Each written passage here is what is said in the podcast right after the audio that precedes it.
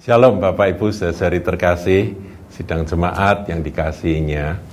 Saudaraku di dalam Ibrani pasal yang ke-12, ayat yang ke-29 ada satu ayat singkat. Bunyinya demikian.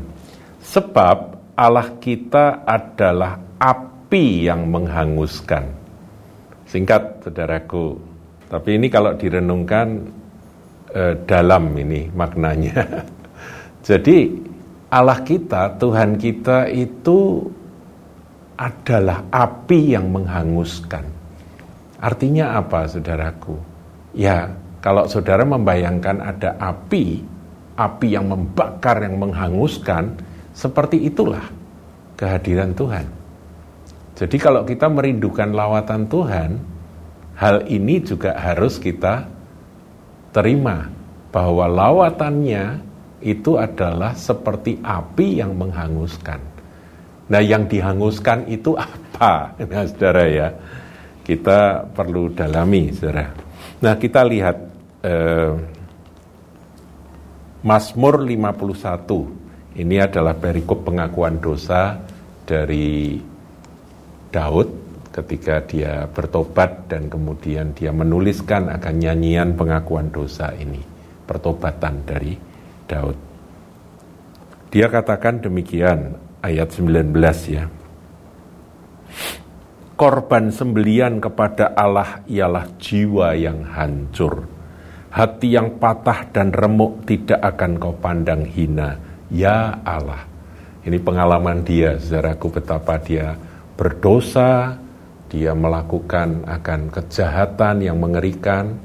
Kita tahu ya dia berjinah dengan Betsheba, kemudian suami Betsheba ya diperintahkan untuk maju perang dan kemudian di jenderalnya disuruh ninggal, ya panglimanya disuruh ninggal sehingga dia ya akhirnya mati saudaraku di medan pertempuran Uria itu. Supaya dia bisa mengambil Betsheba jadi istrinya. Ini jahat sekali saudara. Dan Tuhan menegur akan kejahatan dia dan Tuhan juga menghukum.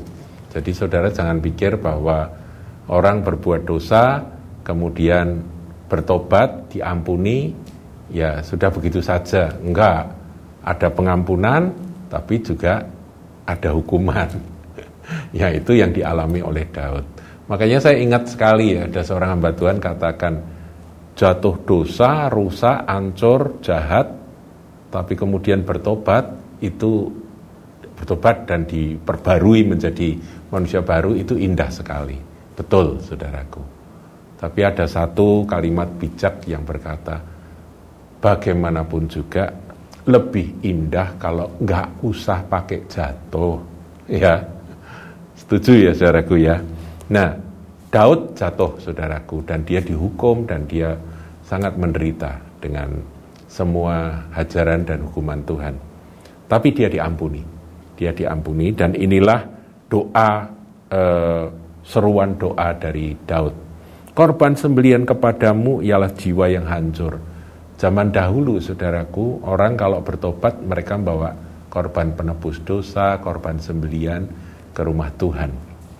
Tapi dia tahu bahwa binatang yang disembelih, yang dikorbankan itu sebetulnya hanya lambang. Yang Tuhan inginkan itu adalah jiwa yang hancur, hati yang patah dan remuk. Betul-betul bertobat, hancur di hadapan Tuhan. Itu yang diterima. Jadi ini lambangnya saja, yaitu korban sembelihan. Kemudian ayat yang ke-21, kita lompat ya. Tadi ayat 19, sekarang 21. Maka engkau akan berkenan kepada korban yang benar. Seperti apa sih korban yang benar? Yaitu dikatakan korban bakaran dan korban yang terbakar seluruhnya. Maka orang akan mengorbankan lembu jantan di atas mezbahmu. Ini memang eh, apa satu satu tindakan pengorbanan dari binatang yang disembelih yang kemudian dibakar, saudaraku. Nah, untuk dibakar tentunya ada api ya, yaitu api di mezbah korban bakaran itu. Dan dikatakan di sini korban yang benar yaitu korban bakaran dan korban yang terbakar seluruhnya. Hangus dagingnya betul-betul habis. Ini yang saya maksudkan saudaraku. Bahwa Allah kita adalah api yang menghanguskan. Ketika kita merindukan revival, lawatan Tuhan, maka api Tuhan itu ketika menyambar turun yang terjadi harus seperti ini, yaitu kehancuran hati karena pertobatan atas perbuatan-perbuatan dosa kita. Bertobat benar-benar dan Tuhan akan menghanguskan kedagingan. Sifat-sifat manusia lama itu dibakar habis seluruhnya. Nah, itulah korban yang berkenan, korban yang berkenan dan yang benar.